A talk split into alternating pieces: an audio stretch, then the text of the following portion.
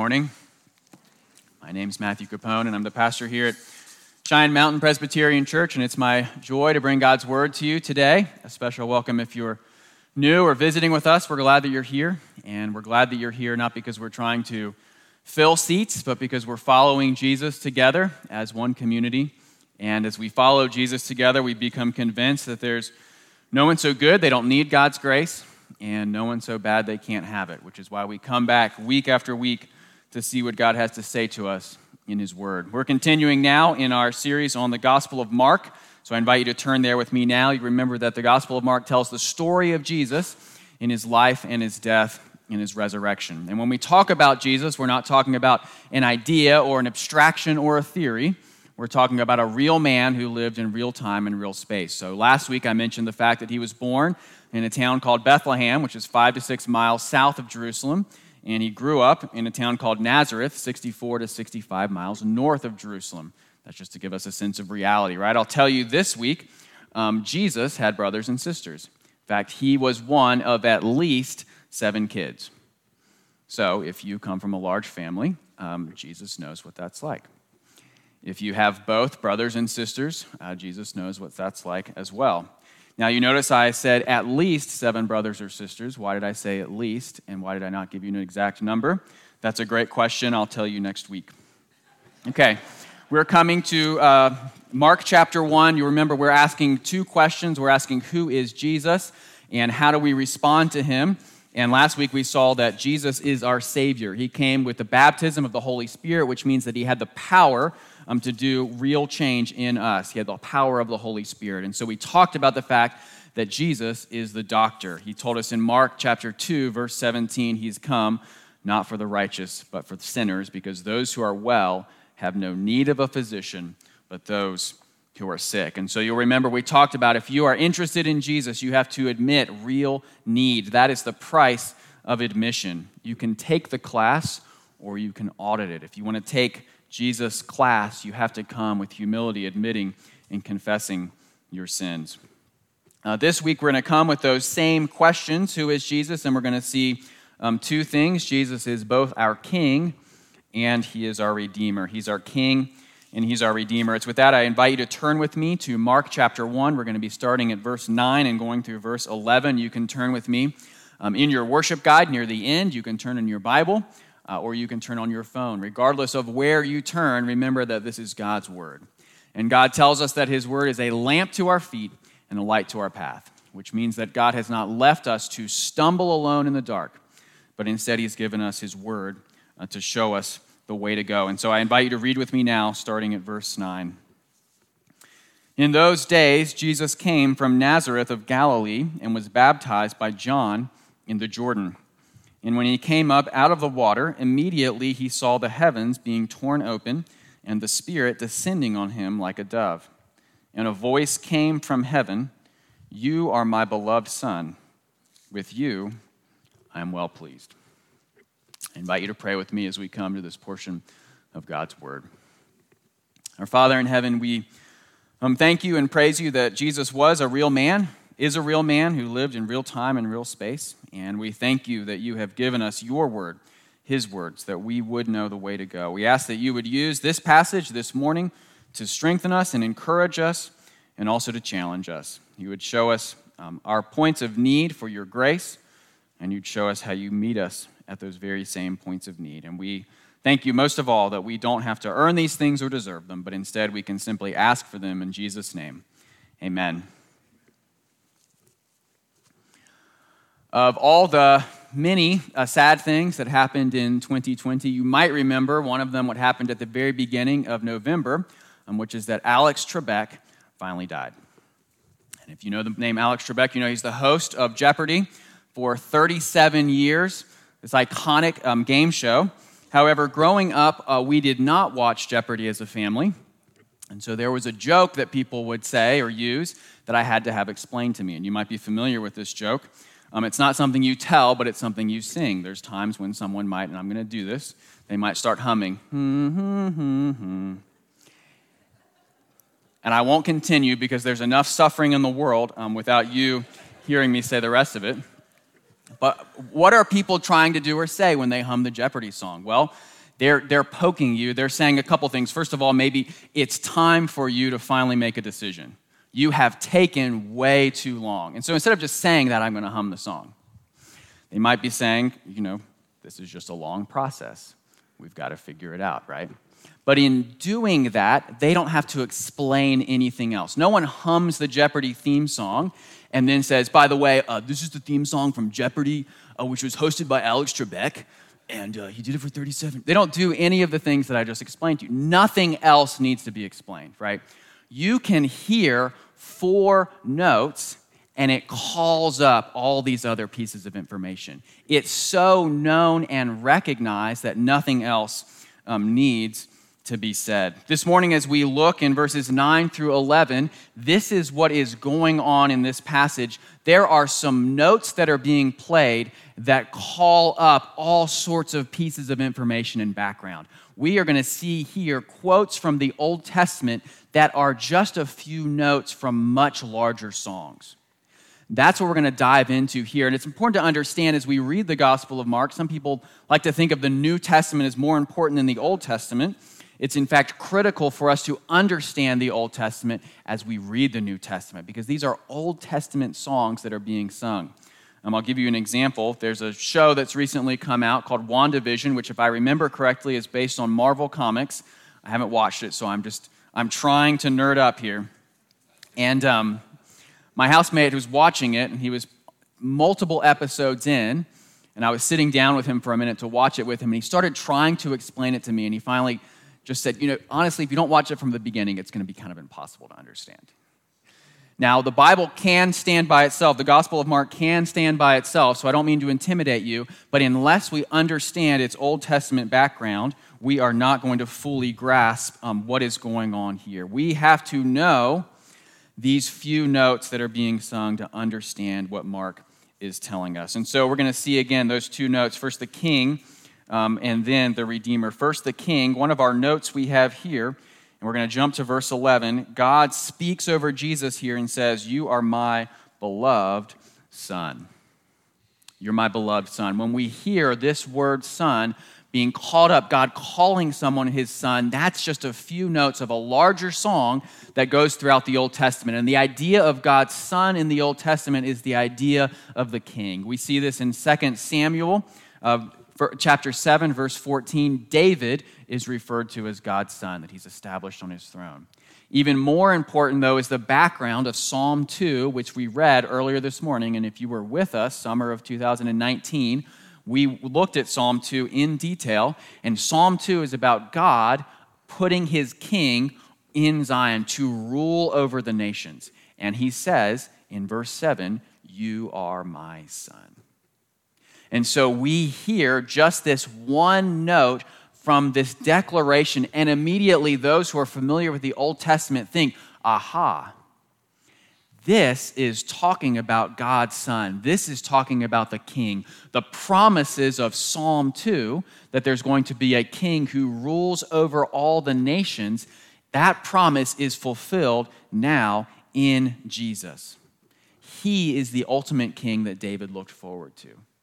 And so Mark is able, in this very short, compressed section, just three verses in that statement, to communicate all of those things to us. The point is this when Jesus operates in this world, he operates as the king.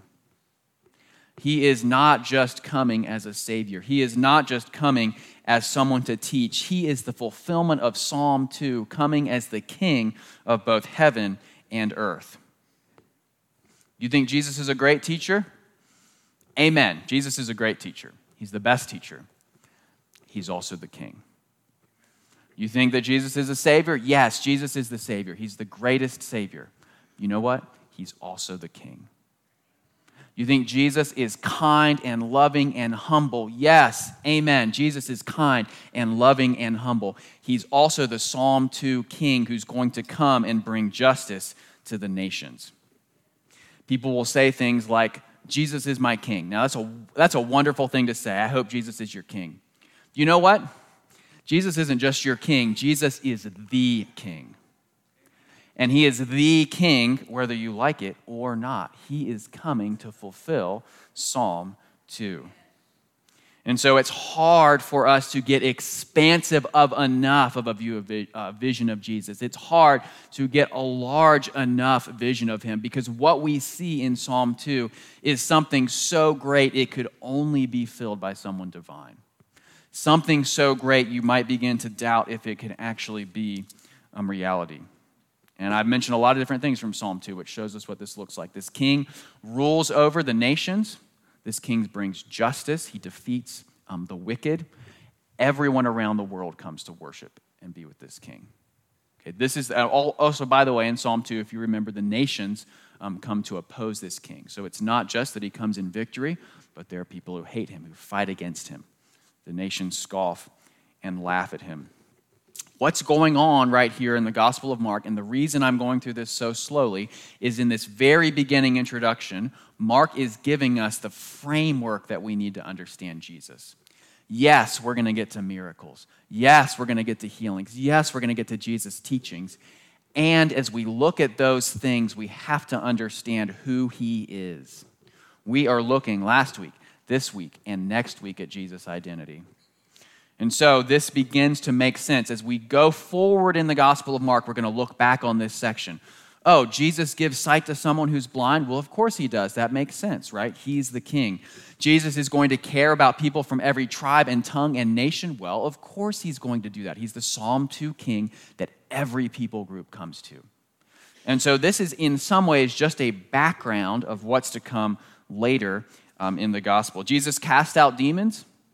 Well, of course he does. He's the greatest king, right? He's going to have authority over everything and everyone. And so for us, Jesus as the king means if you are here this morning, for anyone in this world, there is either relief or rejection. There's either relief or rejection. If you remember the very end of Psalm 2, it says this in verse 12 Kiss the Son, lest he be angry and you perish in the way for his wrath is quickly kindled. Blessed are all who take refuge in him. One thing we're going to see as we go through the Gospel of Mark, it's been pointed out that as we reach the end, the responses of people to Jesus become more extreme. That is, either they grow in their love for Jesus or they grow in their rejection of Jesus. And the point for us is to highlight that as we encounter Jesus, those are our only two choices. There's a sense in which, I've told you before, knowledge is dangerous. There's a sense in which it is dangerous for you to be here and to be walking with us through the Gospel of Mark. Because what we see in the Bible is that one of those two things becomes true. You will not leave the journey, the story of Scripture unchanged.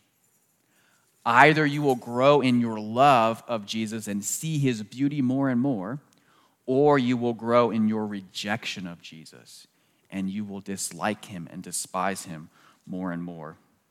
But what we learn about this king is you can either take refuge in him or you can perish. You can take refuge in him or you can perish. Those are the only two options for this king. If you have relief, you are those who take refuge. You can say, hey, evil's going to come to an end. There is a God, a man, a king who's powerful enough to put all evil away. He's able to make it right. Or you face rejection. The words of Psalm 2, verse 12, become true. You perish in the way. There's no middle ground with Jesus, in other words. You have to pick where you fall, what your opinion and your thought of him is. I'll leave it there because we're going to continue um, to visit that as we continue in this gospel. It's going to accelerate more and more as we make our way um, to the end. For those of us who do consider ourselves Christians, those who seek refuge in the King, the response for us, remember, we're asking the question how do we respond to Jesus? One of our responses is what we're doing this morning we worship him we just sung several songs worshiping Jesus as King. Not only do we come and worship him, we also listen to him. If he is the king, if this is truly providing us with the framework we need for the rest of the gospel, then we want our ears to be open. We need to be attentive to what Jesus has to teach us here in this book. It's setting the stage for the rest of the story to come. There is no one who's going to go unchallenged by Jesus. All of us are going to hear things from Jesus that we don't like. All of us are going to be called to do and be things by Jesus that we don't want to do and be. It's in those moments as we walk through this true story together that we come back to verse 11 and remember yes, I don't like what Jesus has to say here, and I know that he is the king. I know he's God's beloved son. Not only is Jesus the king, though, he is also um, the redeemer. There's another note that's being sung here, just a few notes from another, from another larger song of the Old Testament, um, and that's from a song that we find in Isaiah. We see here not just that he's the beloved son, we're also told, With you I am well pleased. And this is a reference to Isaiah chapter 42, verse 1.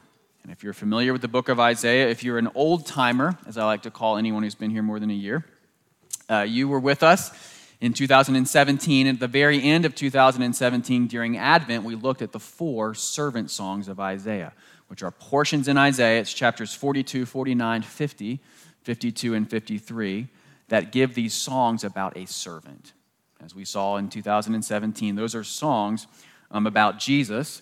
Isaiah chapter 42, verse 1, is the very first verse of the very first song.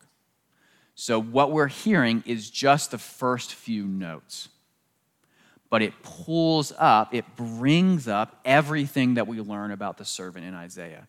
And so everything that's true of that servant is being applied here to Jesus. And that servant, the focus there is not on his kingship, but on the fact that he comes um, to suffer. So if you're looking at Isaiah 42, verse 1, you'll see a few things. First of all, it's the one in whom my soul delights, is what's said.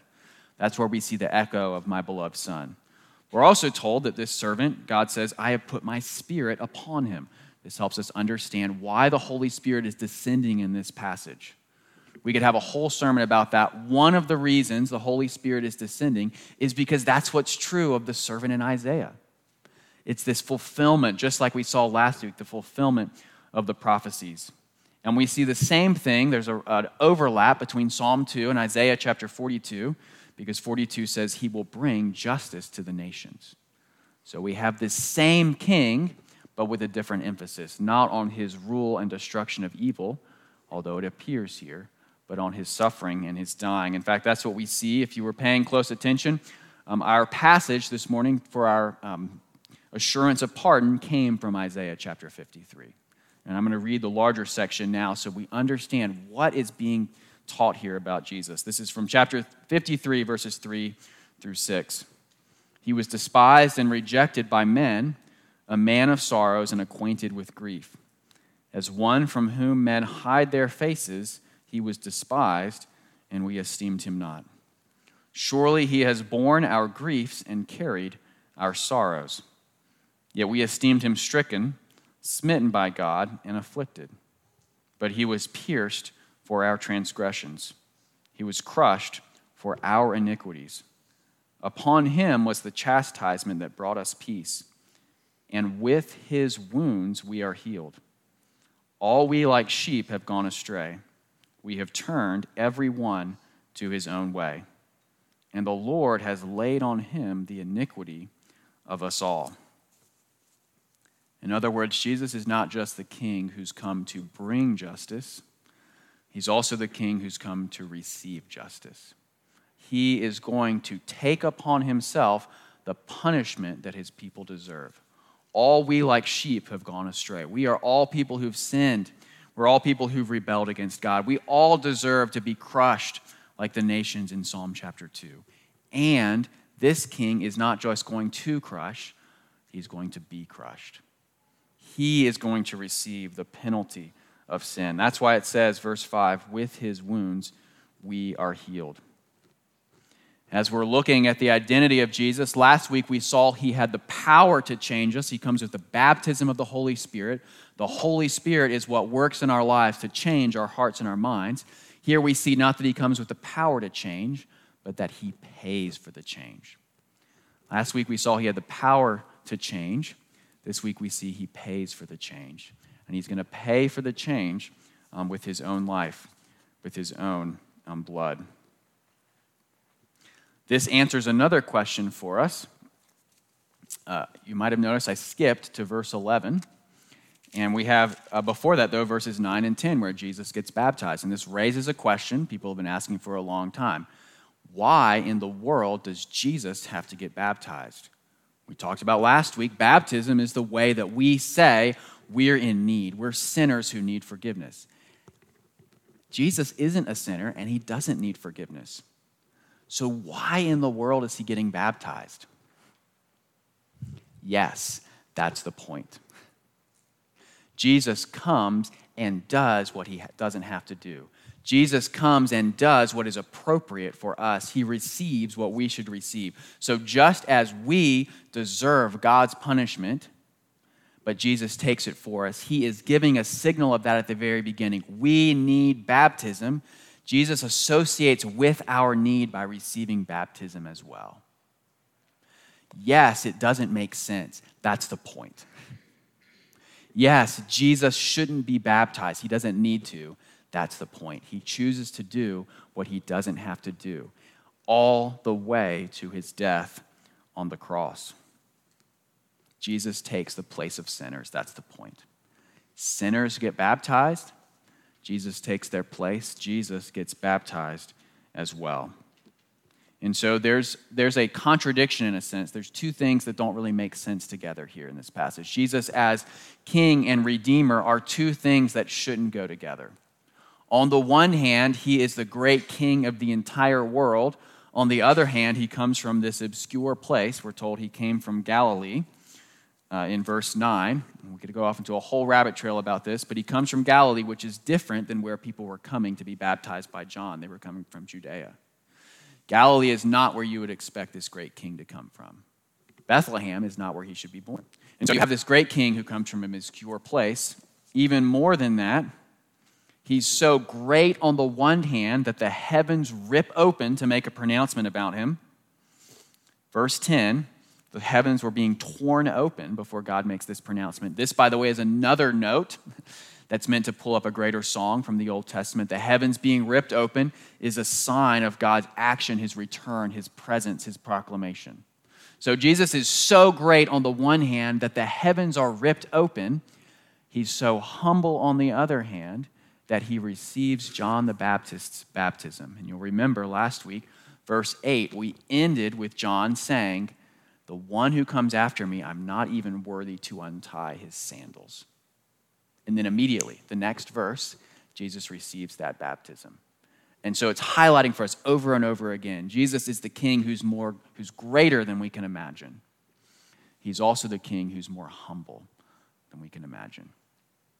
You might think of Jesus receiving John the Baptist's baptism in this way. Some of you know um, I have a sort of janky uh, gym in my garage, and I want you to imagine Arnold Schwarzenegger shows up to my garage, travels from California.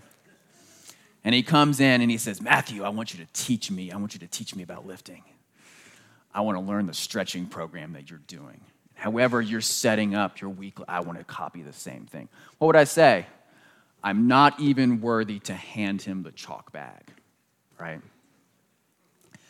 Even more so, Jesus coming here to John. He is in being the king and the redeemer, he's the humble king.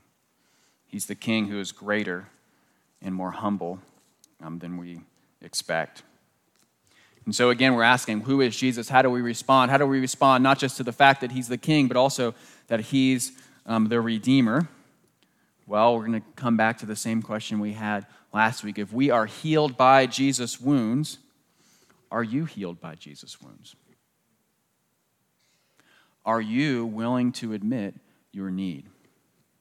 I'm talking about this in generalities today because I know as we go through the Gospel of Mark, we're going to see this in very specific ways. There's going to be incredibly specific applications. Are you continuing to ask Jesus to heal you? It's not enough to say or know or believe, Jesus healed me a long time ago. I don't need him anymore.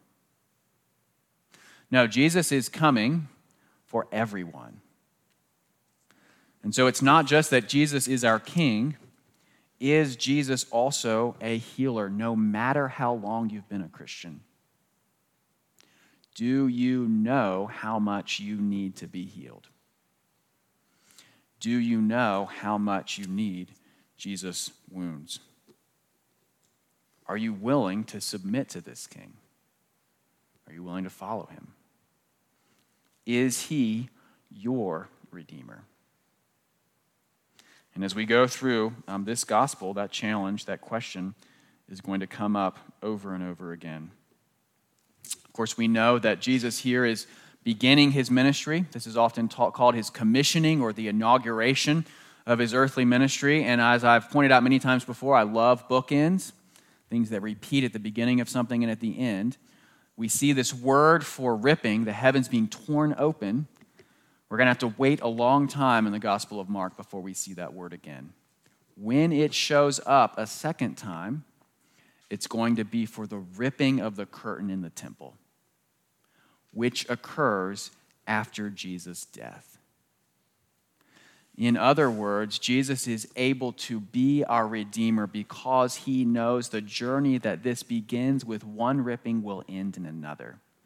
It is going to end with his death.